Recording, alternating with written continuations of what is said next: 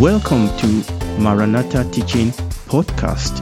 I'm your host, Femi Fenojo. We have joined a series that I've been doing on Maranatha YouTube teaching channel titled The Bible. We have joined the series at the beginning of another season, which we have titled The Story of the Whole Bible. Today is special because we are going to take a break. In the last teaching, there was a question that arose, put on the comment. I responded to his question. I said, I'm going to deal with that question today. And I'm perceiving that actually I'm going to deal with that question today and in our next teaching. And why am I doing this? Obviously, I don't want to take a question that is going to distract us from the flow. But I decided that the question is relevant the question is asking some of the things that I was going to touch on anyway. But before we go into answering the question, let's do a quick review. As we learned in our teaching long, long, long time ago about Bible interpretation, the primary way that we learn the truth about a subject in the Bible is to read it. okay. And to read it, to read the text itself, but also to read the text in context. In other words, read the text and look at what surround that text. Don't just take that text out of its context. Read the text, read the context, but also read the co-text. In other words, what does other part of the Bible say about another part of the Bible? Because one part of the Bible will throw light on another part of the Bible. The New Testament the Old Testament, they throw light on each other. They explain one another. So that is the primary way by which we understand the, the scripture. But there's a secondary way. There are secondary information that actually helps us in our understanding of the stories and the event of the Bible.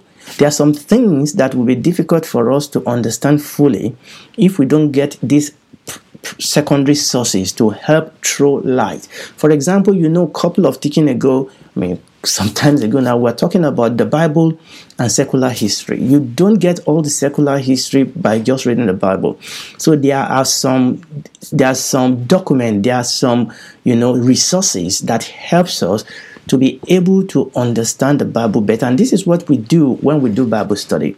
Okay archaeological finding issues about culture issues about language, and materials and resources that help us to understand the culture and the practices of the day of the Bible.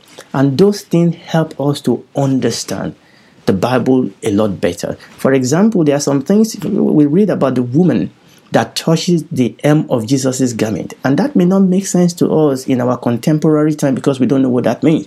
But when you get, you know, resources that actually let you know that there is a significance to the fact that the woman touched the hem of Jesus' garment rather than just touching his shoulder, oftentimes we need other sources to actually help us to be able to understand what we are reading in the scripture. That does not mean that Christianity, particularly endorse those those culture or those practices when you read the bible there are some things that the bible take for granted. And as such the bible did not go into any major length to explain those things. Because the original hearer the original receiver of the scripture they already understand those things. And as such the bible didn't need to go any deeply into understanding those things, but we do. We need to know those things. And that is why it is important for us to get materials that can help us to understand the culture, to understand the practices of the world in which the Bible was written. Such is this subject of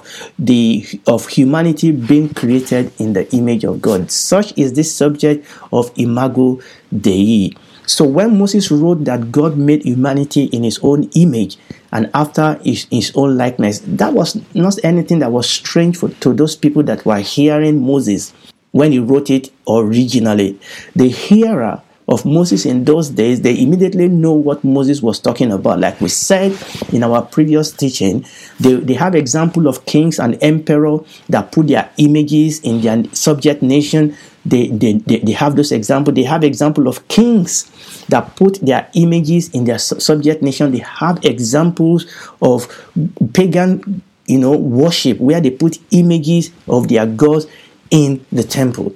And they know the implication. They know the meaning. They know the implication of something being created in the image of the gods and that image being placed either in the subject nation or either in the temple. And that was what we were exploring in our last teaching. But for us that don't belong to that culture, for us that don't belong to that era, it is important for such thing to be interpreted so that we can understand what is going on. And that is exactly what we're trying to do. That's exactly what we're trying to do. And that is why we went back.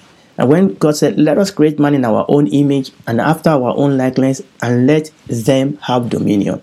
Those people that had Moses understand exactly what it means. But that is why we have gone back to the Bible. And also, we have gone back to how the people in those days understood the image of gods. Now that doesn't mean that we that the Bible is tolerating or saying that there are gods. We know that there are no gods. There is only one God. That the gods are actually contact with demons, but the understanding is still, you know, is still relevant. The understanding of what it means for something to be created in the image of gods. What is the implication of that? So where we stopped the last time was the fact that God put his image on earth, his vice regent. The fact that God put his image on earth actually shows that God is the king of the of creation because he put his image on earth in the creation, just like the kings that we've read and the emperor we've read. This means when God put his image on earth, this means that the kingdom of this world actually belongs to God, that the kingdom of this world is the kingdom of God. And we read that in Revelation chapter 11, verse 15. And that also means that God's will is suffering, that God's will is law on earth in this creation, that His will is sovereign, His will is law on earth in this creation. Of, of course, we know that something went wrong, and we are going to come to that we also mentioned the relationship between the image and dominion. We said that the, the image of God is linked with royal mandate to rule and to subdue. When man was created in the image of God, it is associated with the mandate to rule. So, humanity being in the image of God on earth means that humanity occupies a royal office. It means that he is God's representative on earth. It means that humanity is God's agent in the world. So that means that being the image of God granted us the power, the granted us the authority, the power to share God's rule and to administer God's government on the earth over his creatures and over his resources. And that is why man was created in the image of God. Now, that is the question that we have that Brother Shegun put on the comment section. Putting the image of an artist called Jesus into the church, is it allowed in Christendom? There are few issues that this question raised, and there are some issues also that the question takes for granted. So, what I'm going to do is to untangle this one by one. Okay, now I'm going to ask you, please, try and follow this to the end, or else you are going to jump into a conclusion that is not what I'm saying. Okay, so I'm, I'm going to move to the right, move to the left, move to the front, move to the back, and I'm going to answer it in, in a more robust way. Okay, so the question is if somebody paints an image of Jesus, um, is that allowed to be put in the church? Is that allowed to be put in the church building? Okay, so let us read Exodus chapter 20 because I believe this is one of the important scripture that speak into this type of issue. So let's read Exodus chapter 20 and I'm going to read from verse 1 and we're going to read from verse 1 to 6. Remember, this is part of the 10 commandment. Exodus chapter 20 from verse 1 to 6. And God spake all these words, saying, I am the Lord thy God which has brought thee out of the land of Egypt and out of the house of bondage. Thou shalt have no other gods before me. Thou shalt not make unto thee any graven image or any likeness of anything that is in heaven above, or that is in the earth beneath, or that is in the water under the earth.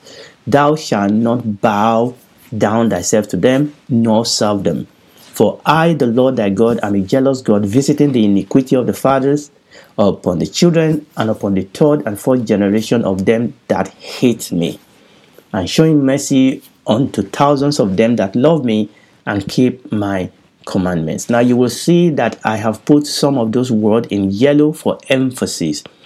I am the Lord, no other gods before me. Likeness of anything, bow down, serve them.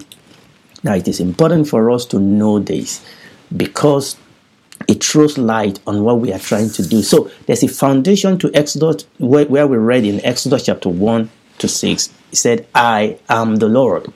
And this is very, very important. I am the Lord. In verse 2, he said, I am the Lord.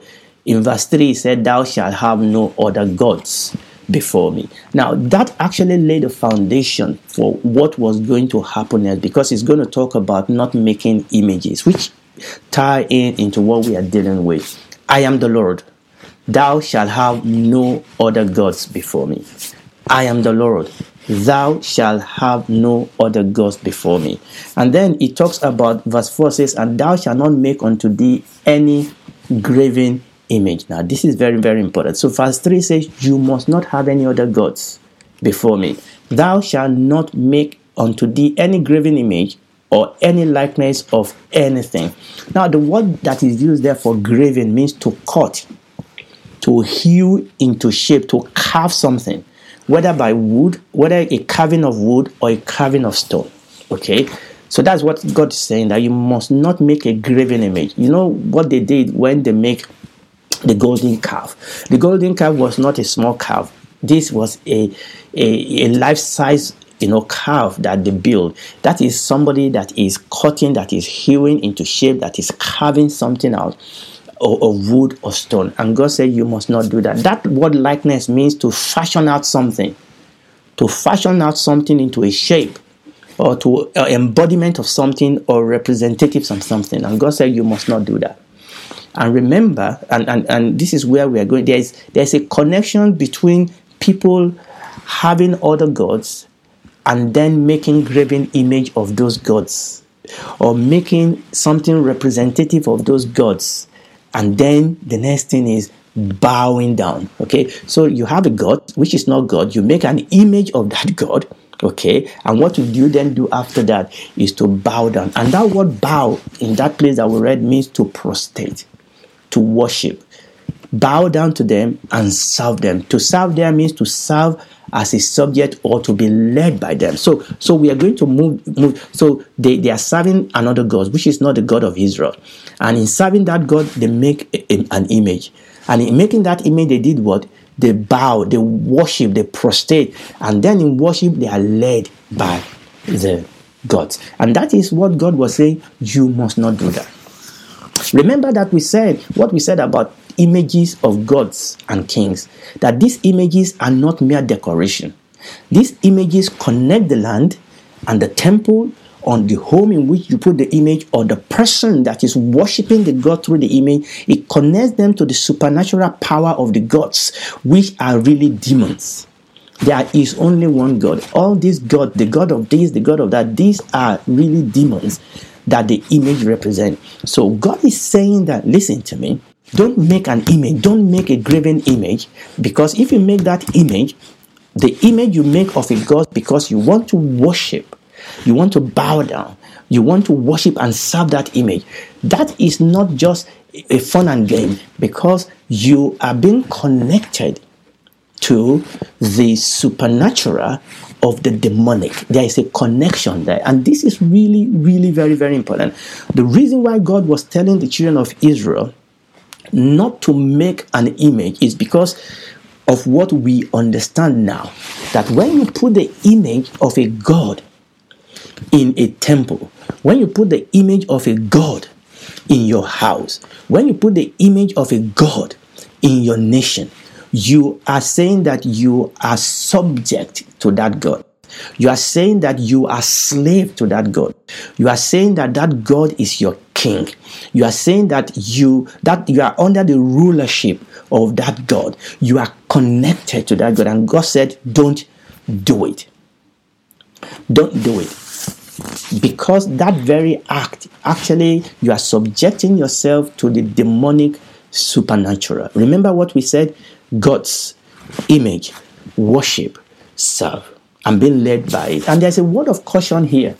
a word of caution here that this is not fun and game because particularly in the western world and it, i know it's happening in developing world also that oftentimes people go on holiday and they come back with souvenirs and souvenirs are good if you come back with you know things people can eat a or things like that but sometimes people come out with souvenirs that are images that they bring from wherever they've gone images, oftentimes lifestyle images that look like the idol of the land, you know.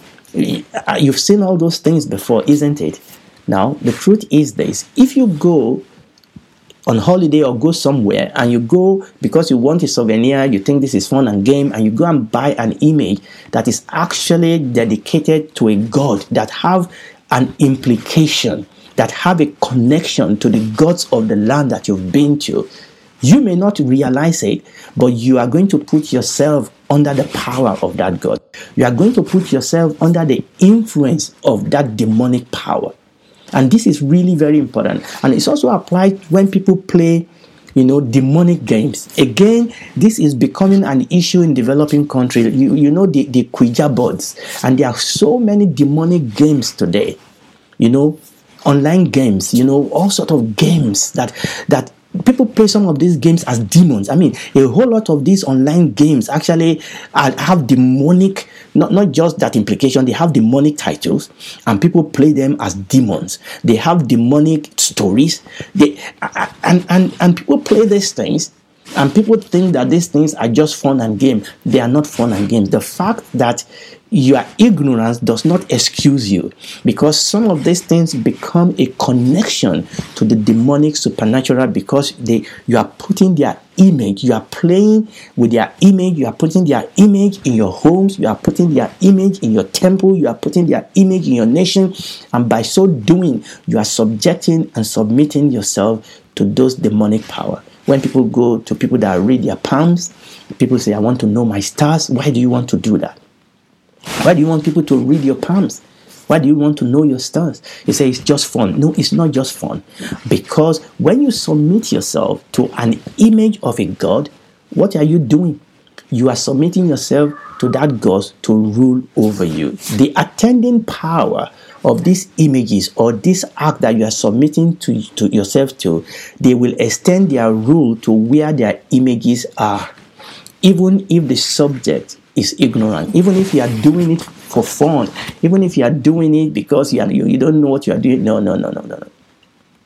There's a connection with some of this. If it's an image that is dedicated to a God, and you bring it into your world, you bring it into your environment, you are inviting that power to influence that vicinity. Let's read act chapter 19, verses 18 to 21. And many that believed came and confessed and showed their deeds Many of them also, which used curious act, brought their books together and burned them before all men, and they were count and they counted the price of them and found it to be fifty thousand pieces of silver. So mightily grew the word of God and prevailed. After these things were ended, Paul proposed in, in the spirit when he had passed through Macedonia and Achaia to go to Jerusalem, saying, After I have been there, I must also see Rome. Now, this is very, very important. The I want to give us the background of the book of Acts, chapter 19. In verse 1, it tells us that Paul was in Ephesus. And from verse 1 to verse 7, we see that Paul, you know, encountered these 12 disciples that were obviously taught in the way of John the Baptist. They didn't know about the Holy Spirit, and God, Paul, got them baptized in the Holy Spirit. That was up to verse 12. Now, from verse 13 to 14, we read the story of the seven sons of Sceva. Those are the people that went to want to cast out demons. They were exorcists, they were children of the same father. Okay, and that's why they call them seven sons of Scevas. They were exorcists and they wanted to cast out the demon in the name of you know Jesus that Paul preached, and obviously they were overpowered and they were dispersed. Then from verses 18 to 20 is where we are reading now now.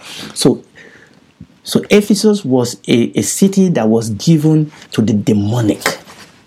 To the demonic. And the Bible says where we read that many people in that land then believe Paul. Many people believed Paul. Many people believed.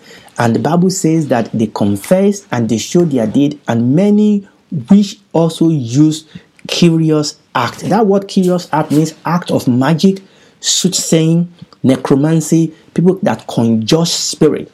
The Bible says they brought their book together. This was this was something that they used to connect to the supernatural the, their, their book of magic act that gives them instruction, that gives them direction. That was their connection to the realm of the supernatural. They had to bring it together, they have to burn it, and those people have to be delivered from that connection. And it's, it's, it's interesting that the Bible says that when they did that, so mightily grew the word of God and prevailed. That connection was broken and the Bible says, so mightily grew the word of God. Obviously, Paul was there preaching. He was teaching in the house of one, one of the leaders there. So, this is very, very, very important that these are not fun and games. There are these images or these materials, these demonic, paganic materials connect people to the demonic supernatural. And the Bible says that they, they, they, they found it they, they counted the price and they found it 50,000 pieces of silver. I mean, no matter what that means, bottom line is that this was huge amount. I mean, these people they were committed to the magic act, but also when they became born again, they were committed to the things of God. Once they believed Paul, they changed their investment. At least there's something we can learn from those people. When they were in the world, when they were in the paganist world, they invested in what they believed. But when they believed Paul, they said, No, we don't want that again. Now they are investing in the knowledge of the word of God that they are learning through Christ. I think that is something we can learn from. Praise the Lord. Now, we're going to stop there now. We have not really, really begin to answer my brother's question. Remember what I'm saying?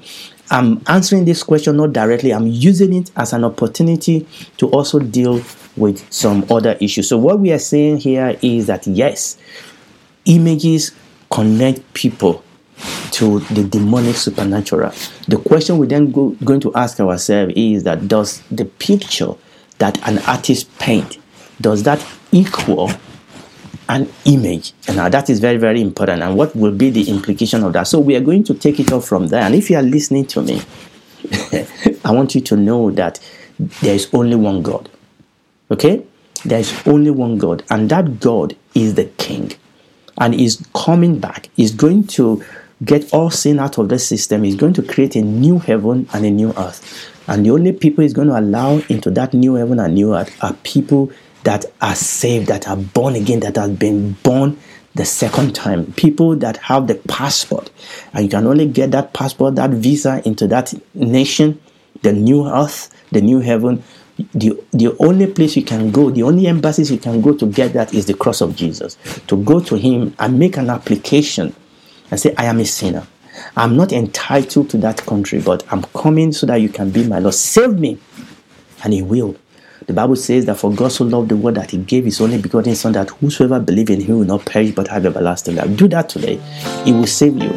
You will become a daughter and a son of God. He will walk this earth with you. And when this this creation this life is all over, you will spend eternity with Him in the new heaven and the new earth. We sincerely invite you to check out our teachings on YouTube Maranatha Teaching Channel. They will bless you. Thank you.